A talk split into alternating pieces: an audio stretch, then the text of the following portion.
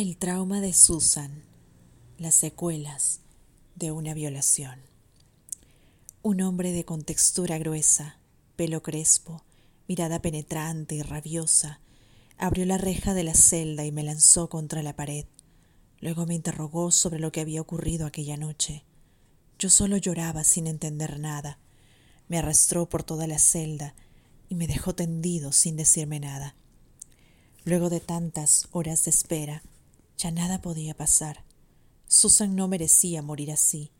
Yo no era el culpable, pero sin embargo estuve ahí cuando la encontraron muerta. Fui una víctima también. La contemplaba ausente, con los ojos desorbitados, sangrando como ella, herido, completamente espantado. Nada de lo que dijera me salvaría.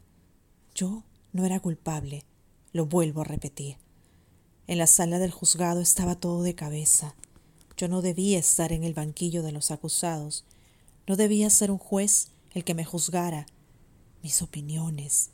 Tras dos días de encerrado, debía afrontar ahora un juicio interminable. Las paredes de la celda me producían más calma que esta sala. Las preguntas no dejaban en paz mi cabeza. Me atacaban vagos recuerdos de lo sucedido esa noche, ese viernes, en casa de ella. Eran las nueve de la noche cuando me abrió la puerta. Su rostro se iluminó al verme, pero nos sentamos en el sofá de siempre. Encendimos el DVD, un disco de Brian Adams, acompañaba la noche. Recuerdo la música como si fuera ayer. Mis ojos no se alejaban de ella. Me trajo algo de tomar. Conversamos y sentía que la amaba demasiado. Nunca lo hubiese forzado a nada. Maldita sea, nunca. De pronto giré descontrolado en la sala del juzgado. Había estado recordando en silencio y me sobrevino un ataque de histeria. Grité sin que nadie me hubiera preguntado nada.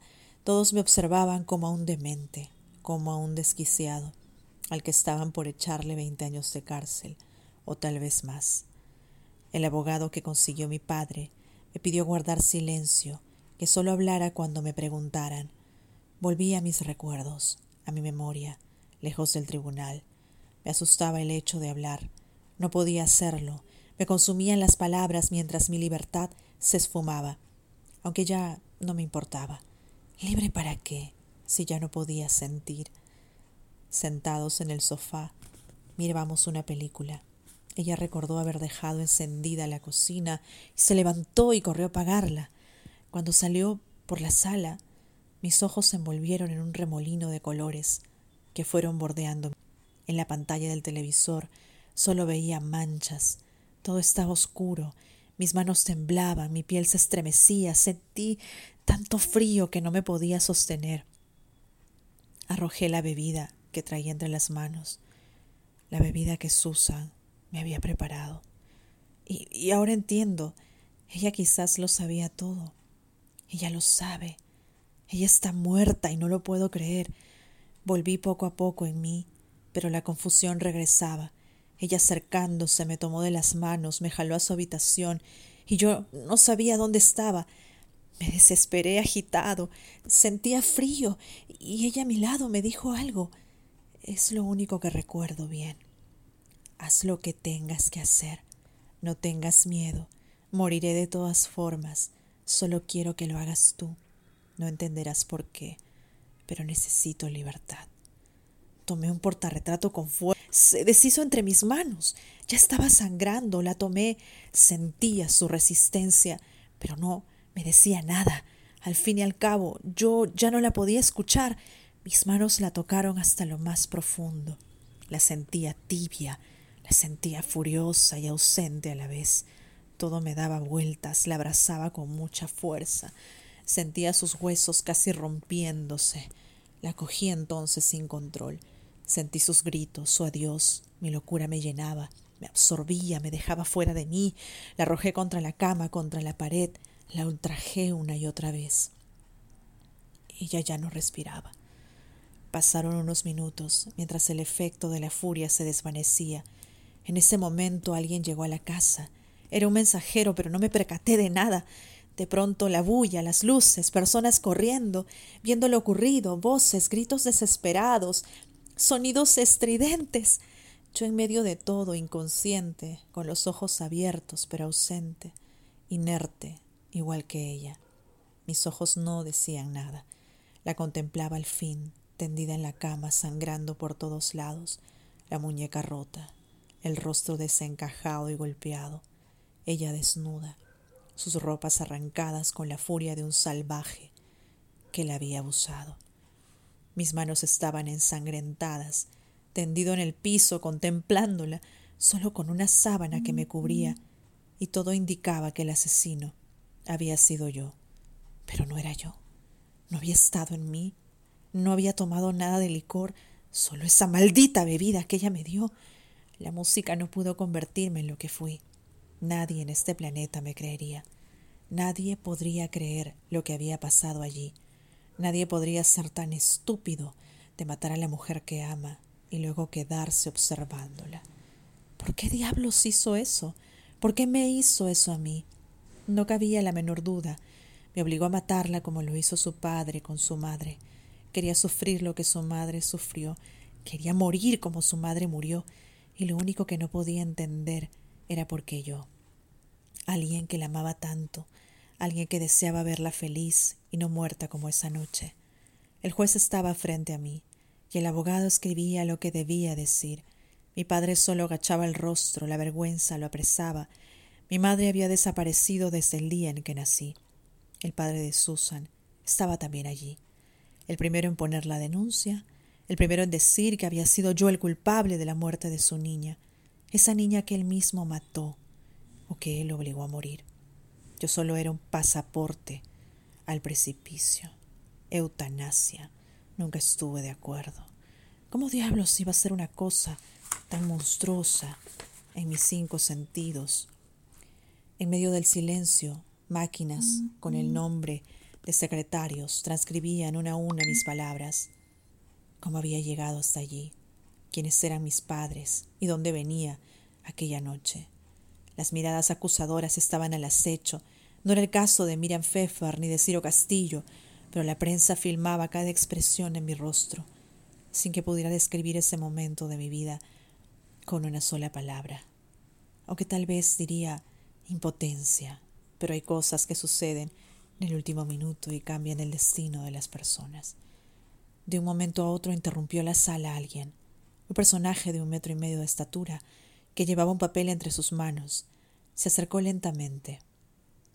Era Leo. Lo había visto un par de veces por casa de Susan. Era un viejo aficionado a la medicina que investigó la muerte de su madre. No entendía por qué estaba allí cuando se acercó al juez, alzó la voz y dijo que él solo sabía algo y sospechaba algo. Pero leyó. Ella planificó su muerte. Sé que nunca hubiera querido que dijera esto, y sé que en donde quiera que esté estará sufriendo, llorando al ver que la única persona que amó como culpable de su muerte. Les contaré lo que sé, dijo finalmente Leo. Ella se acercó a mí por la mañana. Estaba muy asustada. Yo no entendía por qué. Me pidió una medicina, salí a buscarla, pero no pensé que al dejarla sola haría lo que hizo. Hace años tenía guardada la causa de la muerte de su madre, una dosis de feliamina oral. Al regresar no la encontré por ninguna parte. Había desaparecido de mi laboratorio. Por la noche regresé y encontré sobre el escritorio una nota firmada por ella. Nota que hoy, ante todos ustedes, he traído. Señor juez, pido a usted leerla y sacar sus propias conclusiones. Es todo lo que tengo que decir. El juez, tan perplejo como todos, leyó la nota. No sé si me perdonará el mundo. Solo sé que mi madre no merece estar sola. No mereció morir. Sé que la culpa la tuvo mi padre y lo odio y él lo sabe. Hay alguien a quien he amado y amo siempre, pero no me es suficiente. No es lo que yo necesito para tener libertad, pero es la única persona que me la dará. Sé que esta sustancia que tienes es la única capaz de obligarlo a hacerme daño, a matarme tan violentamente como lo hizo él con mi madre. En un arranque de sobredosis, Esta sustancia lo hará sufrir y lo hará sentirse fuera de sí. Le obligará a matarme y entonces yo dejaré de sufrir. No quisiera irme después, quiero irme ahora, quiero llorar como mi madre y sufrir como ella. Todos pensarán lo contrario, pero te pido que guardes esta carta hasta el momento que sea oportuno. Volveré por él y será libre como yo. No soporté más. Me tendí en el suelo mientras la sala enmudecía. Su firma estaba en el papel, era su letra.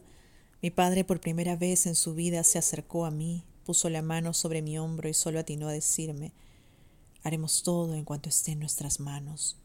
En esos momentos todo lo posible era imposible para mí. Solo quedaban en mi rostro los signos del dolor. ¿Y de qué servía vivir de esa forma? Si la vería en cada mujer que cruzara mi vida, en cada persona que me hablara de libertad. Mi mente estaba marcada, mis ojos brotaban lágrimas que al caer humedecían todos mis labios resecos con cada palabra. De esa carta, de esa sentencia agonizante, del momento en que no era yo, de esa maldita libertad. Crecía el dolor por esa mujer que tanto amé hasta que la muerte no nos separó. Hoy creo que si sientes olor, debes alejarlo de ti. Hoy es martes, cuando veo sobre el filo de mi cama, en el reflejo del espejo, sé que no ha muerto feliz, que su alma no está libre, que me acecha cada mujer, y ella está ahí, aunque no la tengo siempre, la siento. No sé si irá o vendrá, o si seguirá corriendo, buscando tal vez mi perdón.